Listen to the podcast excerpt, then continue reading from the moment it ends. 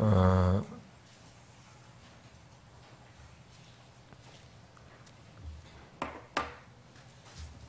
이, 이 이사야서의 이 그 제가 지난 시간에도 서두에서 밝혔다시피 우리는 이사야서의 이 35장 어, 정도까지 그다음에 36장부터 39장까지는 히스기야 얘기가 나오는데요. 그러고 나서 이제 40장부터 내용이 이제 완전히 전환하게 되는 예, 이제 회복의 내용으로 전환하게 되는 네, 그런 큰 대전환이 있게 되는데 35장까지 우리는 이 6장에서 말한 그 내용을 이렇게 쭉그 우리가 지난번에 살펴봤던 게 이사야를 부르셔서 어, 그를 통해서 어, 말씀하신 소명으로 말씀하신 그 내용을 그것이 어떻게 성취되는지를 쭉 길게 아, 보게 되는데요. 그래서 뒤에 35장까지 아, 계속되는 내용이 아,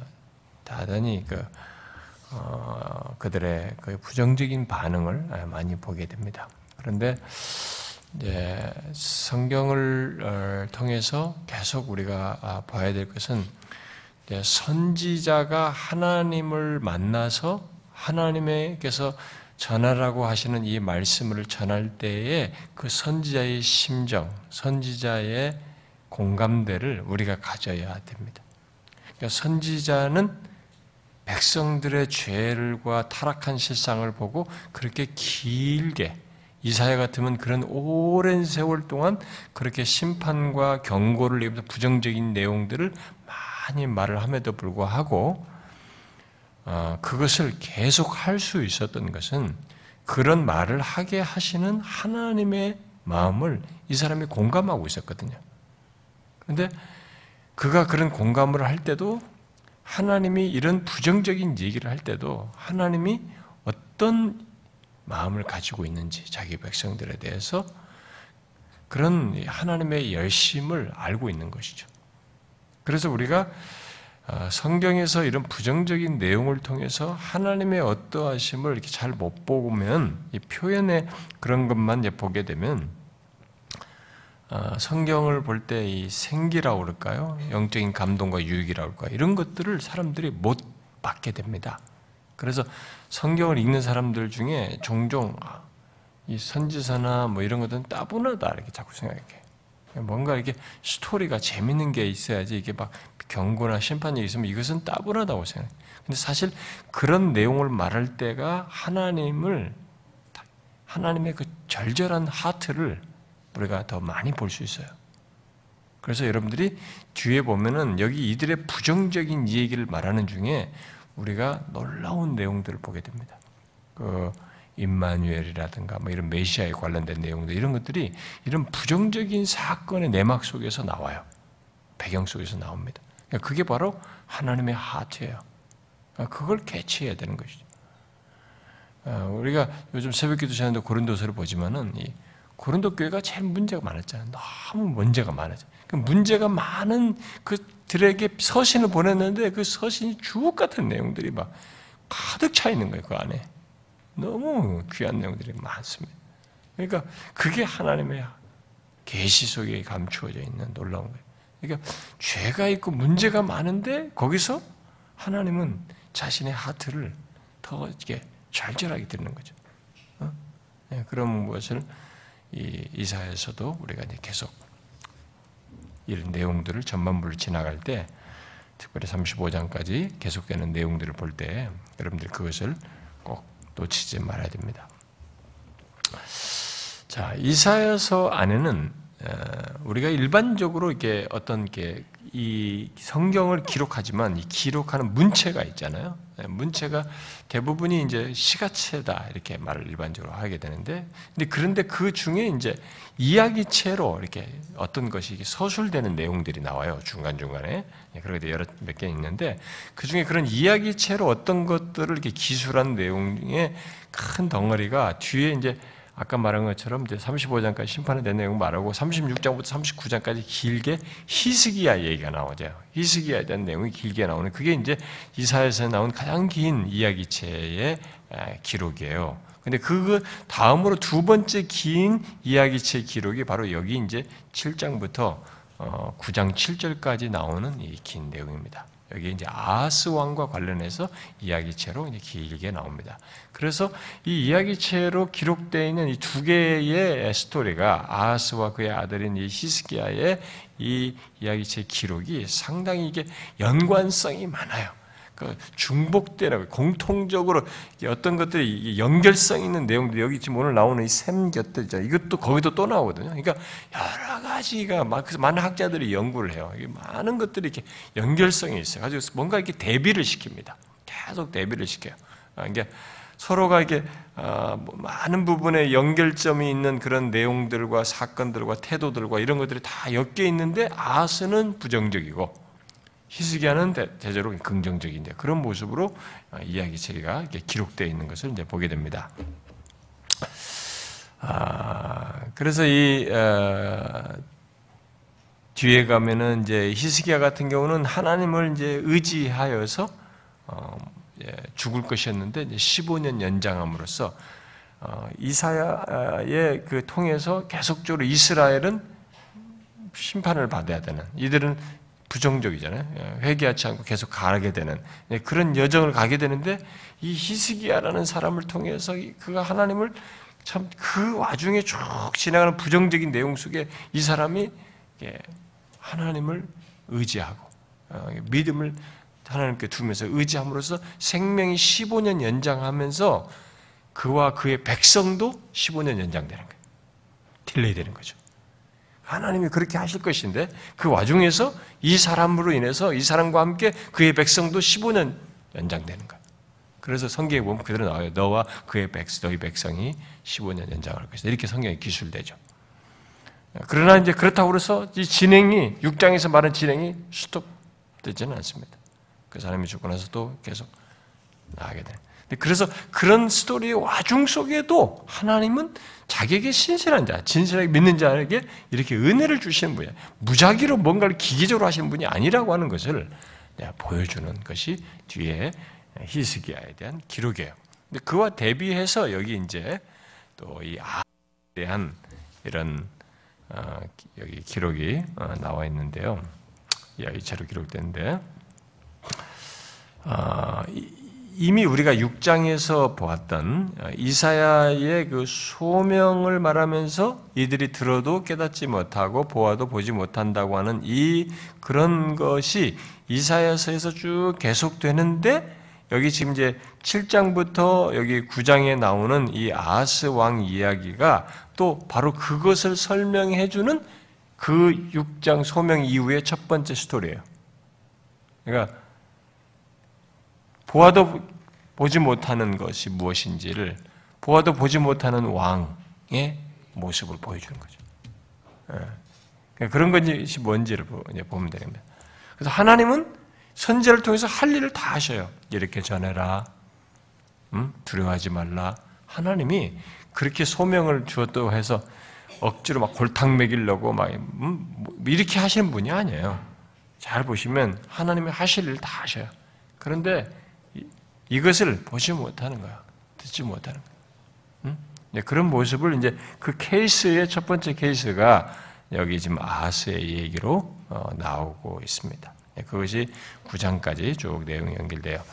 그래서 우리가 이, 어, 이 내용들을 이렇게 쭉 9장 예, 7절까지 한 달라고 이렇게 연결해서 봐야 되는데요.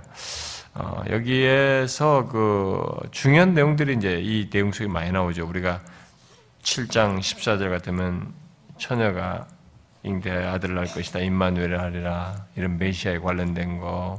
어, 또 뒤에 가면 9장 6절에 어, 한 아이가 우리에게 낳고 한 아들을 우리에게 주신 바 되었는데 이런 메시아와 관련된 중요한 내용이 여기 나와요. 그러니까 이 아스의 부정적인 내용 속에 바로 하나님이 이런 얘기를 하면서 메시아와 관련된 이 어마어마한 진리를 여기서 얘기하는 거야.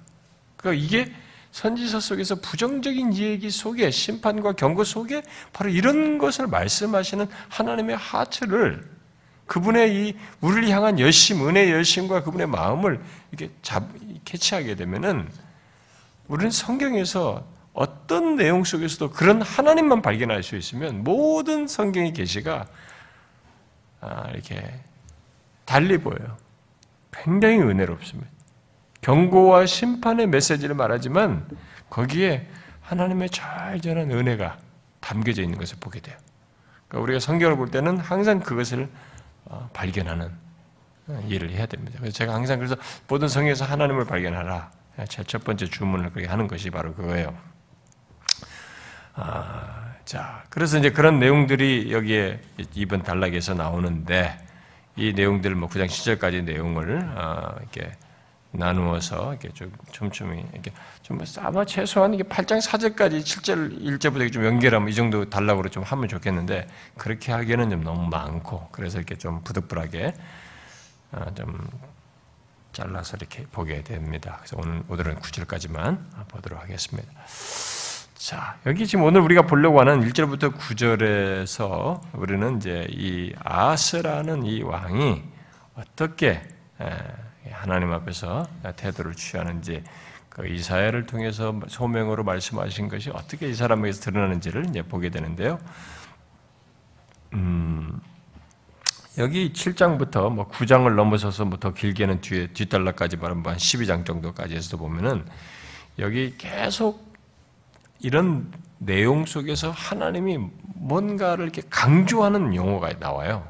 강조하는 말이 나오는데 사실 뭐 이사야 뒷부분까지 계속 다 그런 것이 강조되지만은 그래서 강조되는 중요한 내용, 이 말과 어떤 그 주제 같은 내용은 뭐냐면은 음, 그 믿음이에요. 하나님을 믿느냐라는 문제를 꺼냅니다. 하나님을 믿는 백성들인데 이들에게 뭐 뒤에 뭐 12장까지서도 이제 그 단어가 많이 나오지만은 물론 뒤에도 이제 쭉 계속 나오는데요. 어, 여기 우리 단락에서는 이제 구절에서 믿지 않냐면 믿는다는 단어가 나오는데 여기서 믿음의 문제를 어, 계속 꺼냅니다. 이사야서는 어, 여기 7장에서부터 나오는 이 아스부터 시작해가지고 이제 그 앞단락의 큰 단락으로 보면 이 뒤에 40장 이전에 36장부터 어, 39장에 나오는 히스기야 왕까지 어, 쭉 계속되는 내용 속에서 과연 이들이 누구를 믿고 의지할 것인가 하는 문제가 계속 이 선제를 통해서 노킹 막그 그 문제를 계속 지적하며 말하면서 어, 내용이 모든 선지적인 그 말씀들이 전해집니다. 과연 누구를 믿고 의지할 것인가? 아, 이 문제를 아주 중요하게 아, 다루게 됩니다. 뭐 하나님 믿는 사람 당연히 하나님 믿어야 되겠죠. 아, 그런데 이제 그렇지 못하니까 그 긴 내용 동안에 계속 그런 내용을 다루는 거예요. 근데 계속 반복해 반복되는 예, 일이지만은 그 뒤에 내용들이 반복되는 내고 그리고 이렇게 왕이 바뀌고 또 세대가 바뀌어도 어, 계속되는 아, 내용인데요. 예, 하나님의 백성들이 다음 세대가 와도 마찬가지야. 어, 하나님의 백성들이 모두 이 똑같은 문제에 봉착합니다. 누구를 믿을 것이냐? 내가 누구를 의지할 것인가? 라는 이 문제에 다 직면해. 그러니까 하나님을 믿는다는 것이 절대적으로 기계적이지 않다는 것이. 얼마나 하나님을 믿는 것이 이렇게 전 인격이 살아있어야 되는지, 전 인격이 이렇게 향해야만 하고, 연 인격이 정말 선명하게 하나님을 인지하면서 그분과 인격적인 교통정을 해야 되는지를, 예, 이런 계속되는 반복적으로 강조되는 내용을 통해서 우리에게 강조하는 것입니다. 근데 우리는 이런 걸 통째로, 예, 통째로 이것을 이제 성경을 읽다 보니까 그런 내용들이 이제 자꾸 나오잖아요. 반복해서.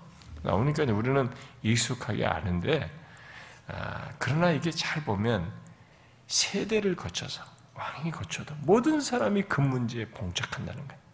우리에게 적용하면 내 인생에도 그렇고 내 이웃, 이웃 세대, 자식 세대도 똑같이 문제가 중요한 문제가 제, 문제로 제기된다는 것이고 또난 개인의 삶을 놓고 보면은 나의 삶에서는 또 10대 때, 20대 때, 30대 때 40대 때, 50대, 60대 죽을 때에도 바로 이 문제가 중요한 문제로 우리가 봉착하게.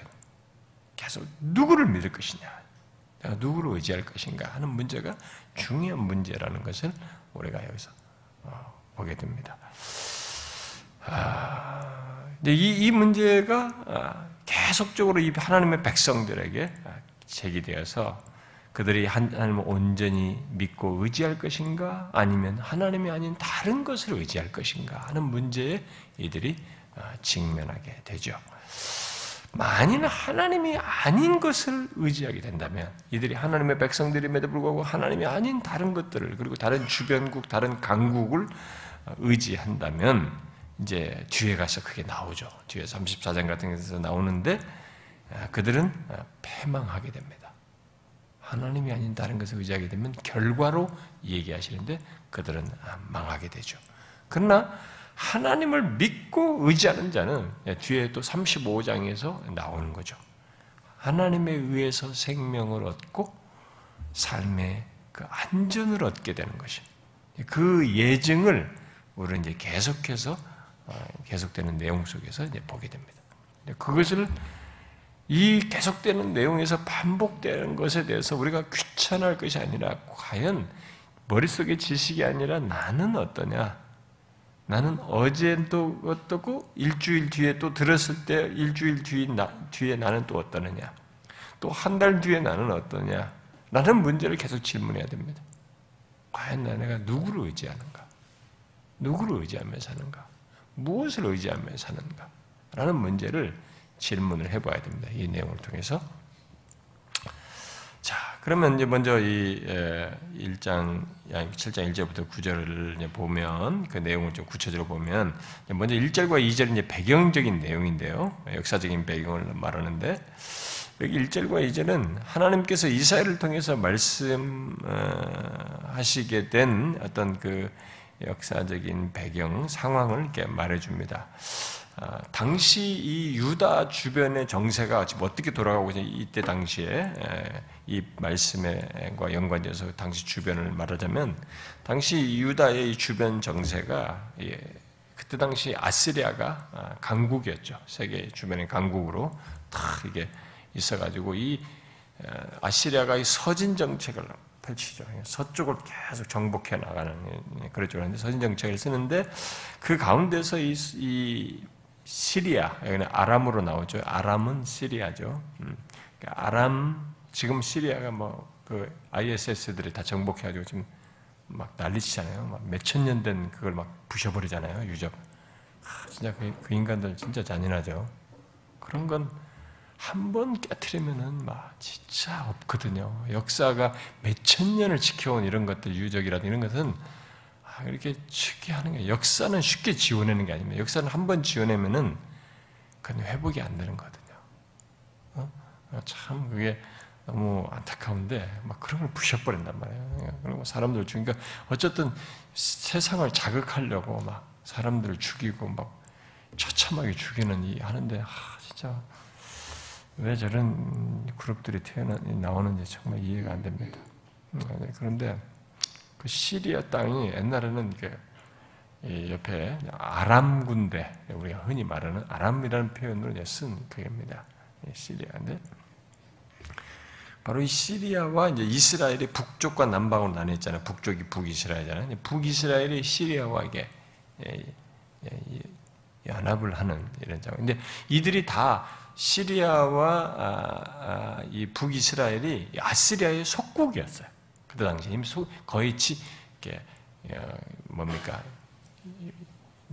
공물을 바치는 어? 공 공물 어, 이게 바치면서 속국으로서 이게 그렇게 돼 있는 상태였는데 아, 그때 이 속국으로 있던 이 두 나라가 이 아시리아 내부에서 무슨 내분이 있다. 라는 이런 소문을 이게 다 주변에 이제 그게 퍼져 있었는데 그런 소문을 듣게 된 것입니다. 그래가지고 어떤 내부에 반란이 있다는 이 소문을 틈타 가지고 독립하려고 이들이 이제 어, 움직임을 여기서 독립하고자 하는 움직임을 아, 드러내죠. 그때 이 아람 왕 르신과 이스라엘 왕 베가가 아, 이제 그 원래 이 두 나라는 서로 적대 관계가 있었지만은 이 적대 관계를 청산하고 어, 아시리아의 지배에 대항해서 어, 대항하려고 동맹을 맺는 어? 대항하려는 어떤 동맹을 맺습니다. 그런데 이 동맹에 자기들 유다도 같이 참여하라고 강요를 하는 것이에요. 아스 왕에게 이제 동맹에 참여해라 이렇게 한 것입니다. 근데 이 아스가 그걸 거절하는 거예요. 거절하고 아, 그러면서 이제 거절하니까 이 두 동맹국이 아, 유다를 치러 온 겁니다. 아, 치러 왔어요. 이 그 지금 배경이 그 정황이 그래요.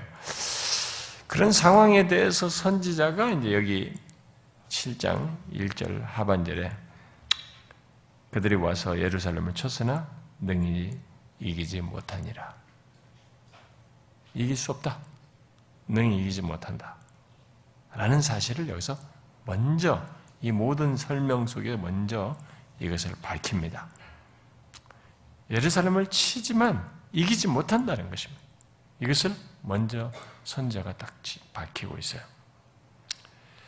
아, 자, 이 그런데 예, 뒤에 이제 이 사람의 반응을 보게 되면 예, 우리는 이 서신을 읽을 때 이 역사적 상황으로 싹 들어갈 필요가 있어요. 그리고 이 아스의 아스와 같은 그런 어, 경험과 현실 속에 내가 있다라고 한번 생각을 해보고 지금 아까 말하는 선지자가 제기하는 이 질문을 생각해야 돼요. 과연 내가 누구를 의지할 것인가? 라는 문제를 이제 그런 상황 속에서 제기를 해봐야 되는 거야. 평범한 상태에서 제기하면 이 질문의 답은 너무 쉬워요.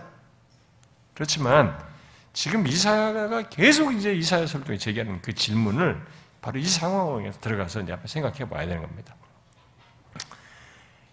어, 여기 아람왕 르신과 르말리 아들 이 이스라엘 배가 왕이 올라와서 예루살렘을 치는 장면이에요. 응? 쳤다. 이 이들이 와서 쳤을 때 이 친다는 것은 어, 이런 상황은 그것을 당하는 사람 입장에서는 굉장히 위기입니다. 두렵게 하는 상황이에요. 그러니까 아스 입장에서 보면 이것은 큰 어려움의 순간이에요. 어? 막큰 위기가 온 것이죠. 그러나 여기 1장, 1절 하반절에 분명히 말한 것처럼 이기지 못한다. 라고 어, 분명히 못 받고 있어요. 아, 그런데 그 이때 아하스 왕과 그의 백성들의 반응은 2절 하반절에 기록된 대로 그렇습니다. 응? 누가 이 소식을 다 들리냐 아니까 왕의 마음과 그의 백성의 마음이 숲이 바람에 흔들림 같이 흔들렸더라. 이렇게 표현을 했는데 이게 뭐겠어요? 막 무서워, 두려워하는 거죠. 그래서 우리가 다음 시간에 연결해서 다 보겠습니다만 두려워서 막 온갖 방법을 써요 이 사람이. 아, 아 아스 입장에서 보면은 이제 이것은 분명히 아, 위기이지만 그래서 이런 태도를 보이는데 이 동맹국들의 공격을 침략을 이 아스는 되게 무서워했고 백성들도 함께 무서워했습니다. 능히 이기지 못한다고 말했는데 아하스 왕은 난리가 난 거예요. 막 마음에 동료가 일어나서 막 난리가 난 것입니다. 아, 그런데 재미있는 것은 아까 제가 처음 서두에 제기한 이 질문이 여기서 제기되는 거예요. 그럼에도 불구하고 그 상황에서 이 아하스가 하나님을 안 찾아요. 하나님을 찾지 않습니다. 그러니까 이것을 우리 경험 세계로 자꾸 가져가 봐야 됩니다. 위기가 왔는데 하나님을 찾질 않는 거예요. 오히려 하나님 빼고 다른 곳에서 어떤 해결책을 찾는 이런 시도를 이 사람이 하는 것이죠. 자, 우리는 여기서 아스와 그의 백성이 왜 여기 2절 하반절처럼 마음이 숲이 바람에 흔들림 같이 흔들렸을까? 질문할 필요가 있습니다. 왜 이렇게 됐어요? 뭐 여러분 아니 당연히 위기가 와서 힘들면 마음이 요동하고 힘들고 바람 나는 것처럼 막 두려워 떨고 당연히 그런 거지 뭐 그거 가지고 왜 라는 질문을 왜 합니까? 우리는 해야 됩니다. 이 계시의 말씀은 그걸 얘기하는 거예요. 하나님을 모르는 사람들에게는 이 질문이 제기될 수 없어요. 근데 하나님에 대해서 아는 사람은 이 질문을 반드시 제기해야만 하는 거예요. 왜 이랬을까? 왜 이렇게 흔들리면서 두려워하고 난리가 났냐, 이게. 이유는 하나님께 대한 믿음이 없어서. 지금 여기서 계속 제기되는 게 이제 앞으로 바로 그거예요. 12장까지도 쭉 나오겠지만, 믿지 않은, 하나님에 대한 믿음이 없는 것입니다. 여러분, 하나님에 대한 믿음을 견지하지 않으면 어떤 사람 한마디의 말에도 투투투 요동해요. 어린아이의 말에도 불안해합니다. 어린아이가 전해준 소식 하나도 금방 불안해서 난리가 나요, 우리가. 어, 그렇게 돼요. 놀랍고 두려워하게 되는 것입니다. 이것을 우리가 이제 생각해야 되는 것이죠, 우리 현실적으로. 여기 이절에서 아하스에게 소식을 어, 이게 알렸다는 것을 이렇게 말했는데요. 이 알렸을 때 이것을 다윗의 집에 알렸다라고 이렇게 함으로써 예, 다윗의 아하스 왕에게 알렸다 해야 되는데 다윗의 집에 알렸다고 말함으로써 이 뭔가 이 기록자가 시사하는 거죠. 어? 아하스가 지금 다윗의 집에 속한 사람이에요. 다윗의 집의 어떤 상징이에요. 다윗의 집에 지금 이 순간만큼 대표예요. 그래서 다윗의 뒤를 따라 하나님께서 다윗과 연약을 맺어서 그 뒤를 이어서 왕이 된 사람이 바로 다윗의 뒤를 따라서 하나님을 믿고 의지해야 하는 왕인데 그런 왕임에도 불구하고 그렇게 하지 않고 행하고 있다는 것을 막 바람이 날리듯이 이렇게 요동하면서 두려워하면서 믿음 없는 모습을 드렸다는 것을 우회적으로 지금 말하는 것입니다. 자, 저와 여러분에게는 항상 우리 앞에 어떤 상황이 놓입니다. 지금도, 지금도 저에게도 어떤 상황이 항상 놓여요. 아직도 그 상황은 존재합니다. 제 마음을 힘들게 하고, 이게 뭐, 어떻게 염려하게 하고, 두렵게 하고, 이럴 수 있는 여지가 있는 것들은 제 삶에서 지금도 존재해요. 우리들의 모든 삶 속에 항상 그런 상황이 있습니다. 여기 지금 이 두 개의 동맹국이 와서 쳐들어온 것과 같은 이런 현실은 하나님을 믿는 우리들에게 있어요. 항상 그 현상 앞에 우리가 놓입니다. 그 상황은 정말 위기 상황이고 두려운 상황이고 혼란스러운 상황입니다. 근데 중요한 것은 지금 이 성경이 우리에게 이제 제기하는 것은 그때 우리는 어떻게 하느냐예요. 그때 우리는 누구를 의지하느냐라는 거예요. 무엇을 의지하느냐.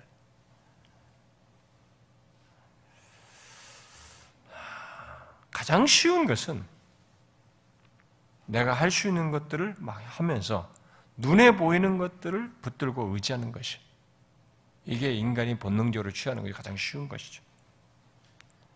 그런데 지금 여기서는 이것을 지적하는 것으로 보고 봐서 그게 하나님을 아는 사람들에게서는 길이 아니라는 거예요. 결코 답이 아니라는 거죠. 만일 그런 식이라면 그는 이미 하나님에 대한 믿음이 없다는 것을 드러내는 것이고 그 상황으로 인해서 두려워하고 있을 것이다. 그 상황에 지배를 받고 있을 것이다. 라고 말을 하고 있는 거예요. 무슨 말인지 아시겠죠? 하나님이 아닌 다른 것을 이렇게 것에서 뭔가를 찾고 있다는 말은 지금 두려워하고 있다는 거예요. 불안하고 있다는 것이죠. 그리고 그 상황으로 두려워해서 그 상황이 지배를 받고 있다는 것을 말해주는 것입니다. 지금 이 아하스가 지금 그러고 있는 것이. 그래서 뒤에 이제 3절부터 6절의 내용을 보게 되면 그렇게 흔들리고 있는 아하스 왕과 유다 백성에게 하나님께서 이사야를 보냅니다. 근데 보낼 때 그의 아들 스알야숲을 데려가라. 네 아들 스알야숲을 데리고 지금 윗모 수도 끝 세탁자의 밭 큰 길에 있으니까 그로 나가서 아하스를 만나라. 어? 이렇게 어, 말씀하십니다. 자, 그럼 여기 이제 뒤에도 어, 나옵니다만은 아, 뒤에 여기 7장 10절 이하에서도 나오고 아, 우리 앞에 8장에서 아, 나오지만 여기에 아이 이름이 7장과 8장에는 아이 이름이 셋이 나옵니다. 이 아이 이름을 통해서 뭔가를 하나님께서 계시를 하는 그런 새 이름이 나오죠. 어, 여기 첫 번째가 스알야숲이고 뒤에 가서 임마누엘이라 하리라. 아들을 낳을 것인데 그 이름은 임마누엘이라. 그 다음에 8장 1절에 마엘 살랄 하스바스. 보통 저기 쪽에서 아랍 사람들이 흔히 쓰는 막 그런 이름 내지 발음이잖아요. 마알 살랄 하스바스 막 있잖아요. 알아듣기는 이름도 길고 말이죠. 네, 이런 이름을 주는. 그래서 이런 이름을 통해서 거기에 의미를 담고 하나님께서 뭔가를 계시하죠. 여기 가시적 계시죠. 행위 계시. 예? 어? 표현된 계시로 이렇게 말하는 것입니다. 아, 그래서 여기 그 이름 중에 먼저 여기 아, 이 스얄야슈브를 오늘 본문에서 얘기합니다. 스알야수브 이제 이 의미를 가지고 있는 이 이름의 의미를 가지고 계시라는 건데 스알야수브라는 의미는 남은 자는 돌아온다 라는 거예요. 이 아이를 데리고 와서 그렇게 하는 거예요. 남은 자는 돌아온다는 내 아이는 스알야수브예요. 이 아이는 스알야수브입니다. 이 말의 음, 소개를 통해서 이 아이의 이름을 통해서 뭔가를 지금 말씀하신 거예요. 남은 자는 돌아온다. 이게 무슨 얘기예요? 이런 이름을 가지고 지금 말을 한다는 것은 그럼 뭐를 지금 담고 지금 얘기하자는 것입니까? 간단한 이름이지만 그 이름 속에 지금 뭐 어떤 메시지가 지금 담겨져 있다는 것입니까? 남은 자는 돌아옵니다. 무슨 뭐 어떤 메시지예요? 두 가지가 있는 거죠. 하나는 하나님께서 자기 백성을 심판하신다. 남은 자가 있으려면 심판을 하신다는 거죠. 네? 그렇죠? 심판한다는 얘기를 하는 것이죠. 이 백성의 죄를 심판하시겠다고 하는 경고의 의미가 이 이름의 의미 속에 담겨져 있어요. 남은 자가 있으려면 뭔가를 심판을 해서 남아야 되잖아요. 그 얘기를 하는 것이고. 또 다른 하나는 그러나 하나님께서 자기 백성을 완전히 멸망시키지는 않을 것이라고 하는 약속의 의미를 내포하고 있는 것이죠. 아, 두 가지 의미를 이 말로서 묘사, 전달하고 있는 것입니다. 자, 왕에게 이 아이의 이름을 말함으로써 또 사람들이 이 아이의 이름을 부를 때마다 그들은 이런 이중적인 의미를 생각해야만 하는 것이죠. 아, 남은 자? 우리가 다 그러면 몇안 남고 다음에 다 심판당한다는 것인가? 이런 것을 생각해야만 했던 것이죠. 이 선지자 이사야는 음, 예루살렘이 포위됐을 때 어, 요새이기도 하고 보통 이게 물이 있는 곳이 여기에 예, 보통 모여서 작전도 펼쳤던 이와 또 임무 수도 그 세탁자의 그 밭 큰 길에 있는 아하스에게 바로 이런 것을 어, 메시지를 이름과 함께 어떤 메시지를 전하게 됩니다. 구체적으로 구두로 말하는 메시지가 이 4절부터 나오게 되는데요. 첫 번째로 말하는 것은 너는 삼가며 조용하라. 여기 삼가다는 것은 아무것도 하지 말라는 것이에요. 어떤 반응도 하지 말라는 것입니다. 뭔가 해야 하는 지금 상황이에요. 일반적인 인간적인 반응으로는 뭔가 해야 두려움에서 벗어날 것 같은 이 아하스에게 아무것도 하지 말라. 반응하지 말라. 이렇게 말하는 거예요.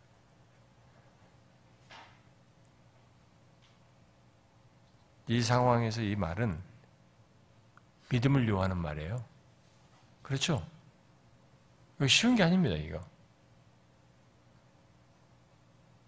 아, 저도 성질이 급해가지고 뭔가 빨리 가시 뭐가 보여야 하고 막 답답해서 못 견디고 말 기다리지 뭐 이게 안 되는데 하나님이 바로 얘기하는 거죠.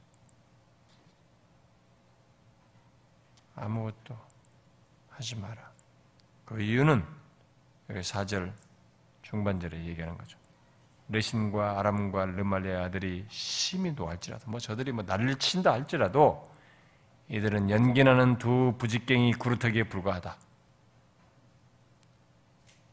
그것에 불과하니까 그러니까 너희들에게 있어서 모든 대적은 이런 것이다. 그러니까 아무것도 하지 마라. 자, 이걸 우리가 이제 잘 유념해야 됩니다. 하나님께서 이렇게 말씀하시는 것에 대해서 잘 유념해야 됩니다. 하나님의 백성들에게 내가 느끼는 큰 대적은 나는 크게 느낄지 모르지만 하나님은 우리에게 말씀하시는 게 내가 있는 한 저 대적은 아무것도 아니다. 그러니까 거기 놀라지도 말고 반응하지 마라. 이게 하나님의 메시지. 근데 이게 이제 수용되는 데는 어려워요. 왜? 아니, 현실적으로 지금 강해 보이는데 무슨 소리입니까? 내가 볼 때는 저들이 지금 무기를 가지고 쳐들어와도 연합군을 형성해서 왔는데 현실적으로 강하게 보이는 저들에게 무슨 연기 나는 부식갱이라니 무슨 소리냐 이게 이게 무슨 말장난입니까 이게 어, 우리 갖다 무슨 논리 싸움 합니까 무슨 그냥 마인드 컨트롤 하는 얘기입니까 무슨 뭐 보이지도 않는 뭘 어쩌라 어? 뭐가 가시적으로 들어간 게 아닌데 저걸 깰려면은 저게 부식갱이라고 할 것 같으면 여기 부식갱이를 취급할 만큼 나에게 뭔가 강한 무엇이 있거나 만들어줬거나 이게 가시로 뭐가 있어야지 그것도 아닌데 내가 지금 현실적으로 강해 보이는 저들을 두고 아무것도 아니라니 아무것도 하지 말라니 무슨 얘기입니까 이게? 이렇게 우리는 말할 수 있어요. 자, 이사야서 우리가 소명에 대한 6장 보고 난 뒤로부터 7장부터 계속 이 씨름을 해야 됩니다.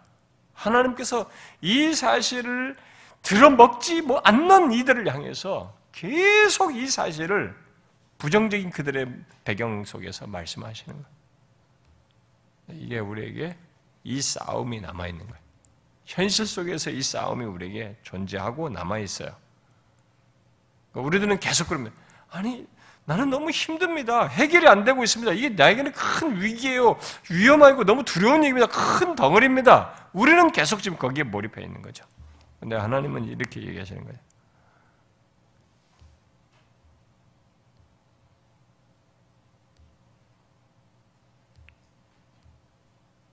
거기에 대해서 가만히 있으라는 거예요. 삼가고 조용하라는 것입니다.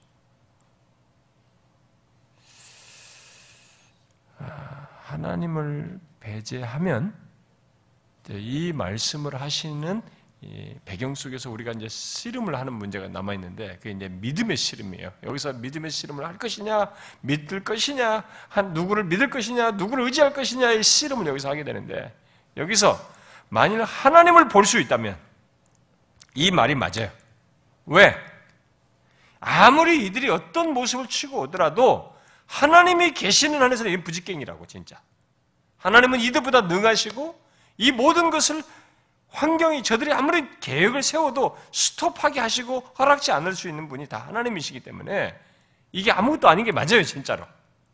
그런데 거기서 믿지 아니하고 하나님을 믿지 않고 하나님을 배제하면 이 다음부터는 진짜 이들이 강해 보여요. 강해. 무슨 소리예요?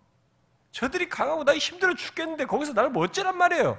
뭘 믿으란 겁니까? 계속 우리는 딴소리를 하게 되는 거예요. 하나님과 우리 목소리가 달라. 양방향으로 평행선을 끄는 거지. 전혀 다른 소리를 하게 되는 것이. 이게 안 먹히는 거지. 하나님 때문에 아무것도 아니라는 것이에요, 여러분. 응? 신자들이 계속 살면서 배워야 될 것이 바로 이거든요. 하나님 때문에 우리는 대적이 아무것도 아닌 것입니다. 우리 앞에 놓이는 모든 것이 하나님 때문에 아무것도 아닌 것이 되는 것이에요. 그것을 우리가 경험해야 되는 것이.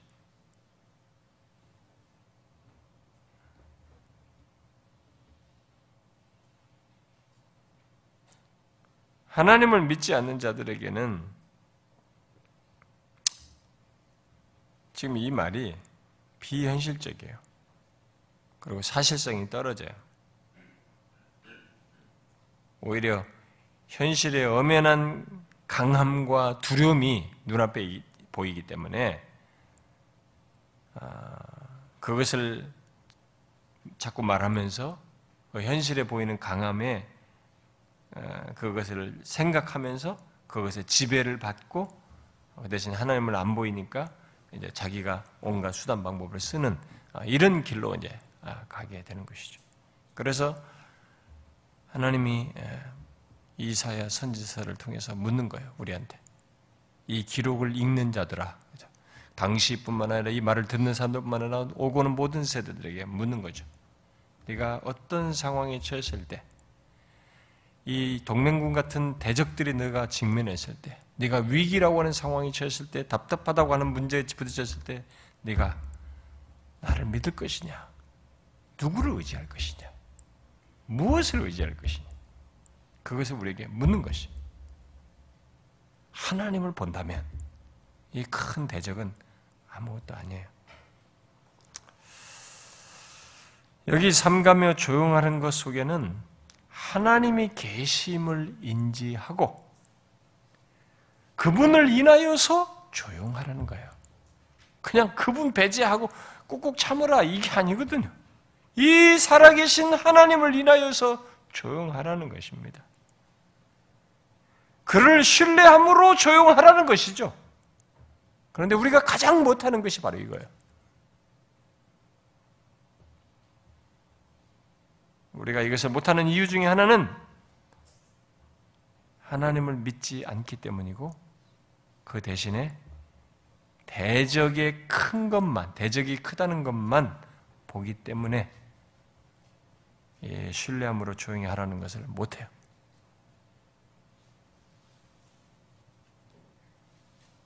그런데 혹시 그게 잘 안 되는 사람은 뭐 모두가 다 해야 되지만 더욱이 이게 잘 안 되는 사람은 그걸 자기가 안 된다는 것을 알고 정말 이 말씀을 통해서 자기가 그렇게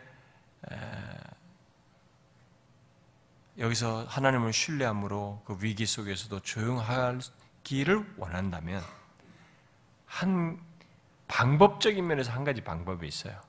뭐 다른 방법도 생각할 수 있지만 가장 성경이 보편적으로 제시하는 방법이 있습니다. 그것은 하나님 앞에 이렇게 머리를 조아리고 기도하는 거예요. 기도하면서 그를 찾. 여러분 기도할 때 기도한다는 것 자체가 하나님을 찾는다는 것이고 하나님을 의지한다는 것, 기댄다는 것이 표현인데 그런데 이 표현을 진짜 구체적으로 실행을 할 때 그 과정에서 한 가지 변화가 생겨요, 우리에게. 뭐냐면, 지금 본 위기로 인해서 나에게 생겨난 이 혼란들이 정리가 다 돼버려요. 어떻게 정리가 되냐면, 역전 현상이 생겨요. 하나님 앞에 기도하는 가운데. 뭐냐면은, 하나님은 커 보여요. 계속 커져요. 그리고 하나님을 의지하는 것이 더욱 선명하고 커져요. 그러면서 반대로 대적은 점점 처음에는 컸는데 딱 하나님과 머리를 주어를 기도를 하니까 반복하다 보니까 점점 점 작아져. 이런 현상이 생겨. 그게 시편 기자들의 모든 고백 속에 나와 있는 샘플들이. 그래서 기도를 아는 사람들은요, 위기가 왔는데도 기도를 아는 사람들은 자기 앞에 있는 문제 덩어리가 똑같은 사이즈로 그대로 남아 있어요. 계속 힘든 거야. 아유 나는 내 인생은 이래 맨날 인생 타령이고 현실 타령만 반복하는 거야. 어? 하나님께 기도하면서 예? 그를 신뢰함으로 조용하라는 이것을 못하는 거죠 오히려. 이 현실만 보는 거예요 자꾸. 이 타령만 하는 거죠. 죽는 소리만 자꾸 하는 거예요. 여러분 기도해야 되는 거죠 우리가. 어, 그럴 때일수록 하나님 앞에 더 기도해야지.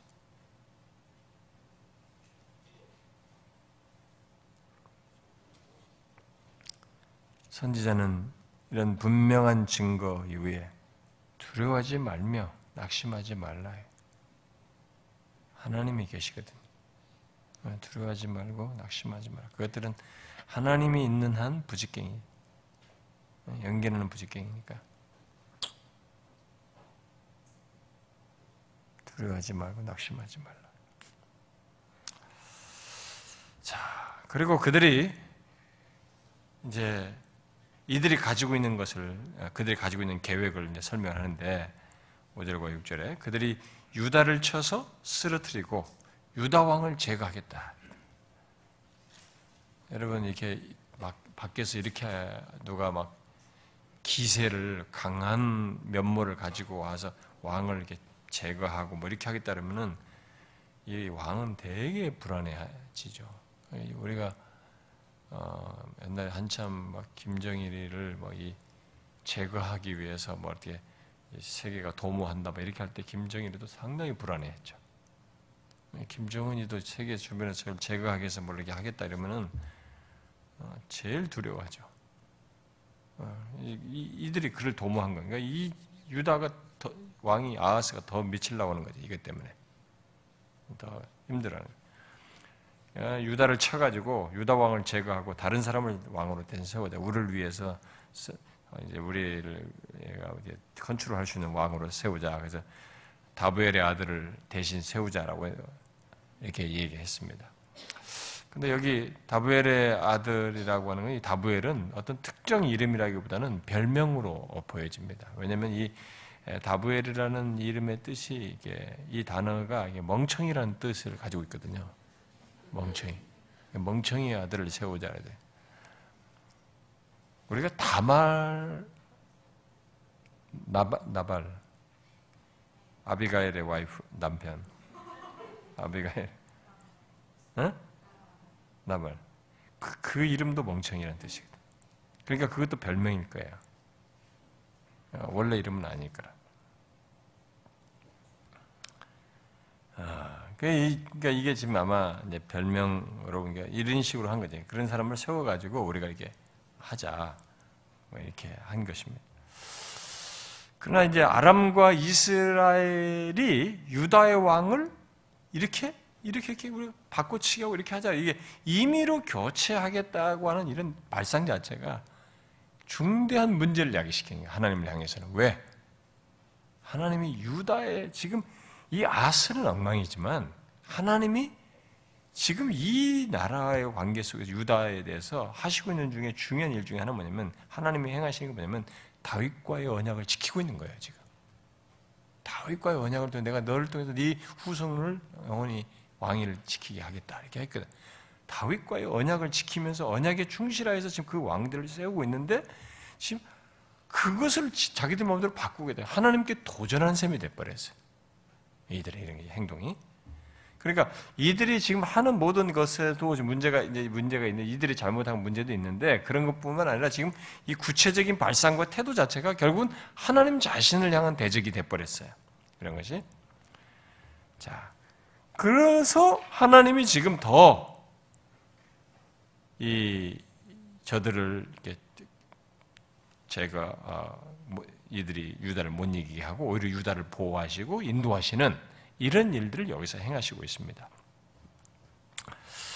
자, 그런데 여기서 우리가 이제 어, 하나님을 의지하지 않는 아하스예요. 이스라 유다 왕인데 이 아하스를 왜 우리에게 그렇게 하나님께서 그 어, 그들을 위기에서 구출해 주시고 그의 왕위를 지속시켜 주는지 그 이유를 하나 여기서 또 보게 되는데요. 그게 뭐냐면 이들이 잘나서가 아니에요. 어, 종종 우리가 이제 착각하는 문제 중에 하나가 이겁니다. 그러니까 이 아스도 착각할 수 있는 것이. 결국 왔지만 이런 말을 하고 이렇게 돼서 저들이 자기를 못 이겼다 이게.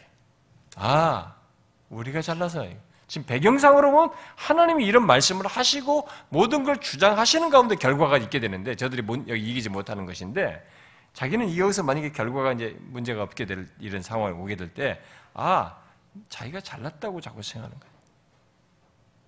여러분 그렇게 하지 않고도 하나님께서 이렇게 아하스 자기를 의지하지 않고 문제가 있는 이들을 이 순간에 어떤 상황에서는 하나님께서 그들을 위하시는 것으로 위하시는 것과 같은 행동을 하시는 일이 있어요. 그때 우리가 착각하는 착각해서는 안 되는 것입니다. 그것은 다윗과의 언약에 충실하기 위한 것이기도 하겠지만 동시에 이 이들을 대적하는 이 두 동맹국이 하나님을 대적하고 있기 때문에 이들의 죄악 때문에, 이들의 악함 때문에 지금 문제가 있는, 있음에도 불구하고 여기를 하나님께서 보호하시고 있는 거예요. 그 왕위를 지속시키면서 보호하시고 있는 것이죠. 자, 하나님은 때때로 이렇게 하실 수, 하는 일이 있어요. 우리가 뭘 잘해서가 아니라 나와 맞물려 있는 어떤 것들이 공의를 드러내야 되겠고 여기서 하나님 자신의 어떤 뜻과 하나님의 원하심과 이런 것과 대립되고 대적이 되는 것들을 제거하기 위해서 그런 그 대적이 하나님께 죄를 범하는 것 때문에 하나님께서 그 때문에 우리를 이 상황에서 모면케 하시고 견디게 하시고 지나게 하시는 일을 하시기도 하셔요. 이런 것을 또 성경 역사 속에 어떻게 보시냐면 하나님께서 이스라엘이 크게 개선되지 않았는데도 그들을 위해서 뭔가를 하시고 있어요. 하나님께서. 그게 이들이 잘나서가 아니라 하나님 자신의 이름의 영광을 위해서. 자신의 영광을 스스로 자신이 위하셔서. 근데 우리들은 착각하는 아, 우리가 잘나서 저놈들이 다 문제가 있어서 그래. 봐라, 제가 봐라. 다. 문제 있으니까 다. 그러면서 당연히 법계가 돌아와야지 뭐. 지들이 잘못한 걸 하나도 생각 않고 말이죠. 블레셋을 뺏긴 법계가 돌아오는 문제도 그렇고. 그 착각하는 거 우리가. 우리가 잘나서 그러죠. 여러분과 저에게 어떤 문제가 있을 때 이게 잘나서 그런 게 아니에요. 하나님이 나와 맞물려서 어떤 것에서 자신의 이름의 영광을 위해서 자신의 영광을 스스로 위하시는 차원에서 또 그들의 악함 때문에 그들의 죄로 인해서 생겨나는 어떤 하나님을 대적하는 이 문제 때문에 하나님께서 일시적으로 때때로 우리를 하시는 보호하시고 이끄시는 경우가 있어요. 그런 것에서 착각하면 안 됩니다. 예. 지금 이 아하스가 지금 그 경험을 하고 있는 것이죠. 그래서 여기 지금 3절부터 5절까지 이 아람과 이스라엘의 그런 계획, 그런 그들의 뜻을 여기서 좀 말을 했는데 네, 그에 대해서 하나님께서 네, 말씀하십니다. 7절에 뭐라고 말해요? 주의 여호와의 말씀이 그 일은 서지 못하며 이루어지지 못하리라. 여러분 아무리 인간의 계획을 세워도 뜻을 이루시는 분은 하나님이죠. 인간의 걸음을 계획해도 그 걸음을 지도하시는 분은 하나님이에요. 그건 인간이 그러니까 이 사실을 철저하게 믿어야 됩니다. 사업을 하는 사람이면 사업하는 사람이며 자식을 키우는 사람이면 자식을 키우는 사람, 인생의 목표를 향해서 뭔가를 향해 나가는 사람은 향해 나가는 사람이고 뭐 자기 건강이 있다고 생각하는 사람이고 뭐든지 우리가 생각하고 계획하면 다 된다고 생각하면 큰 착각이에요. 그렇게 되는 것 같아 보일 때가 있어도 그것이 내가 그렇게 계획을 해서 됐다고 생각하면 안 됩니다. 그건 하나님의 허락 속에서 있는 것이에요. 어? 하나님이 허락하시지 않으니까 안 되는 거예요. 서지 못하며 이루지 못한다. 하나님이 허락하지 않는 것이에요. 그리고 나서 이 8절과 9절을 얘기하는 겁니다. 자, 이 8절과 9절이 잘 보면은 아주 이게 재밌는 문구예요. 자, 대저 아람의 머리는 다메색이고 다메색의 머리는 르신이다. 아, 그러면서 중간에 65년 내에 에브라임이 패망하여 다시는 나를 이루지 못하겠다. 이 북이스라엘이 그렇게 그렇게 매망, 패망할 것을 예언한 거죠. 어, 바로 그 나중에 이게 아시리아에 의해서 완전히 정복되잖아요. 뒤에 어, 어쨌든 이 예, 이게 65년이라는 것이 이제 실제로 65년이냐 어떤 상징적이냐 뭐 여러 가지 설명이 있습니다. 어쨌든 그걸 얘기해요. 그러면 그 중간에 그 삽입을 하고는 잘 보면 아람의 머리는 다메섹, 다메섹의 머리는 르신이다 이렇게 하고 뒤에 구절에 가서는 에브라임의 머리는 사마리아, 사마리아의 머리는 르말리아의 아들 베가다 이렇게 얘기를 했어요. 자 여기서 그 이 8절에서 아람의 머리 다메섹이고 다메섹의 머리는 르신이다 라는 것과 이 9절에 에브라임의 머리 사마리아고 사마리아의 머리는 르말레 르마야들은 아들이다. 이 두 가지만 얘기했을 이 두 가지를 얘기했을 때 여기에 지금 뭐가 지금 감춰져 있을까요? 여기에 지금 결부되어 있는 이 상황과 결부되어 있는 사람 나라는 세 나라예요. 그렇죠? 이 동맹국 각각과 여기 아람과 에브라임 또 다른 나라가 있잖아요. 유다가 지금 결부되어 있잖아요. 유다가 지금 빠져 있어요. 이걸 뺀 거죠. 이 뺀 겁니다. 일부러 뺀 거예요. 예.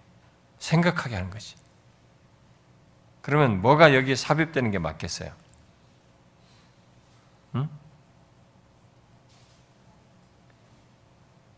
여기 앞에 아람의 머리, 다음에 세 머리, 그다음에 에브라임 머리, 이 사마리아 사마리아의 머리, 이거 다음에 뭐가 지금 빠져 있어요? 그러면 거기에 유다의 머리는 예루살렘이요. 예루살렘의 머리는 누구예요? 하나님이죠. 그래야 만일 너희가 굳게 믿지 아니하면 너희는 굳게 서지 못하리라가 되는 거예요. 다른 데는 그 나라 왕의 이름이 나오는데 유다는 하나님이에요. 그래서 구절 하반절이 나오는 거예요. 이 구절이 믿지 아니하면이 나오는 거죠. 어? 예루살렘의 머리는 여호와 하나님이다. 그래서 그를 믿으면 너희들은 굳게 선다. 라는 얘기가 지금 나오는 여기 연결돼서 내용상으로. 그러니까 선지자는 유다가 무너지지 않는 것은 하나님이 예루살렘의 머리시기 때문이다. 라고 하는 것을 암시하고 있는 거예요. 그러면서 그를 굳게 믿어야 한다라고 말하는 것이죠. 우리가 문장상으로 보면 아하스가 되죠. 다른 나라와 똑같이 여기도 왕의 이름에서 아하스 왕이 어? 예루살렘에 머리는 아하스 왕이요 이렇게 해야 되잖아요. 근데 뒤에 그를 믿는 문제가 나와요. 굳게 믿지 않으면 너는 선다. 이건 이 왕으로 얘기하는 문제가 아니래. 그 유다의 왕은 하나님이라는 걸 얘기하는 거죠. 응? 여기 예루살렘의 아하스는 아, 참된 왕이신 하나님의 대행자일 뿐이죠. 대행자이고 진짜 이 유다의 왕은 하나님이란 말이에요. 그러니까 바로 그분을 믿어야 된다. 그분을 믿으면 그가 대적을 쳐서 너희들을 안전케 하고 굳게 서게 하겠다라고 말씀하는 것이. 자, 우리가 만일 믿지 않으면 굳게 서지 못할 것이다. 어, 너희가 만일 믿지 않으면 굳게 서지 못할 것이다. 그러면서 이 이사야서를 통해서 하나님이 이제 계속 불신하는 이들에게 어? 말씀을 전해도 못 알아듣고 보지 못하는 이들에게 아주 심플한 이 얘기를 자꾸 반복하는 거예요. 누구를 믿을래? 누구를 의지할래? 네가 너가 인생 살면서 너에게 부딪히는 너희들 상황에서 누구를 무엇을 의지할 거야? 선명한 답을 줍니다. 너희가 하나님을 굳게 믿지 않으면 너는 굳게 서지 못한다.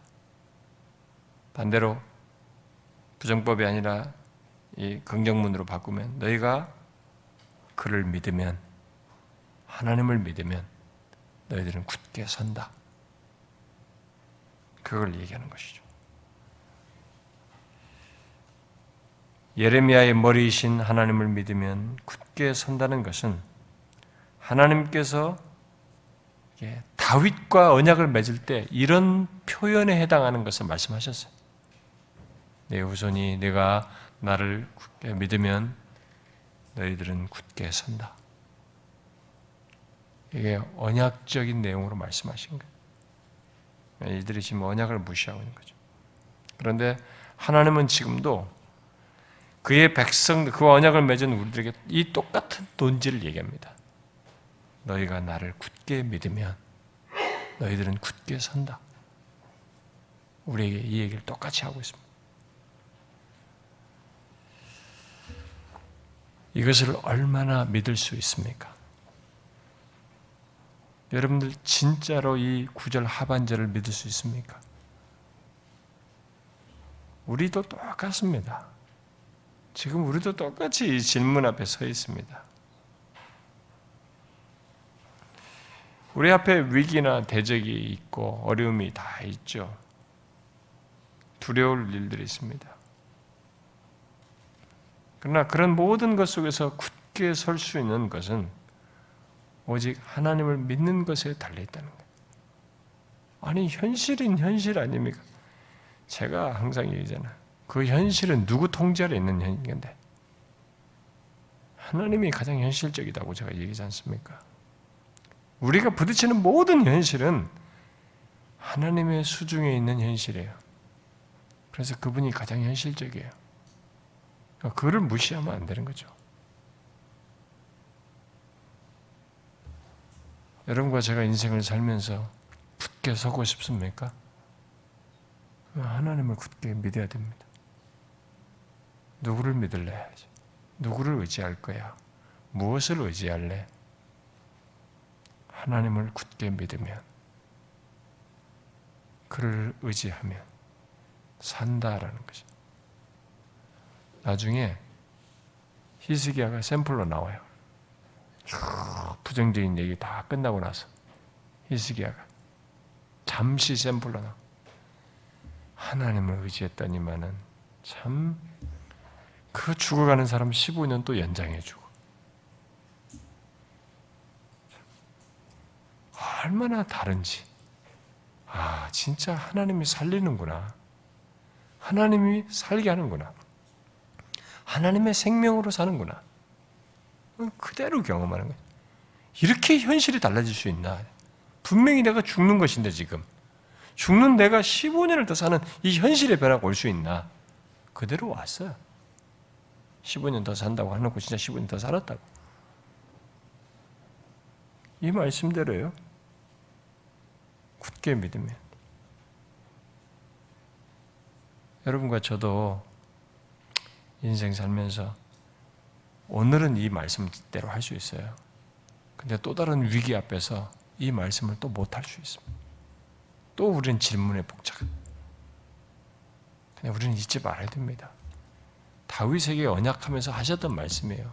이것은 계속되는 내용이에요. 근데 이 뒷다리, 뒷다른 이 사람들이 자꾸 안 하는 거예요.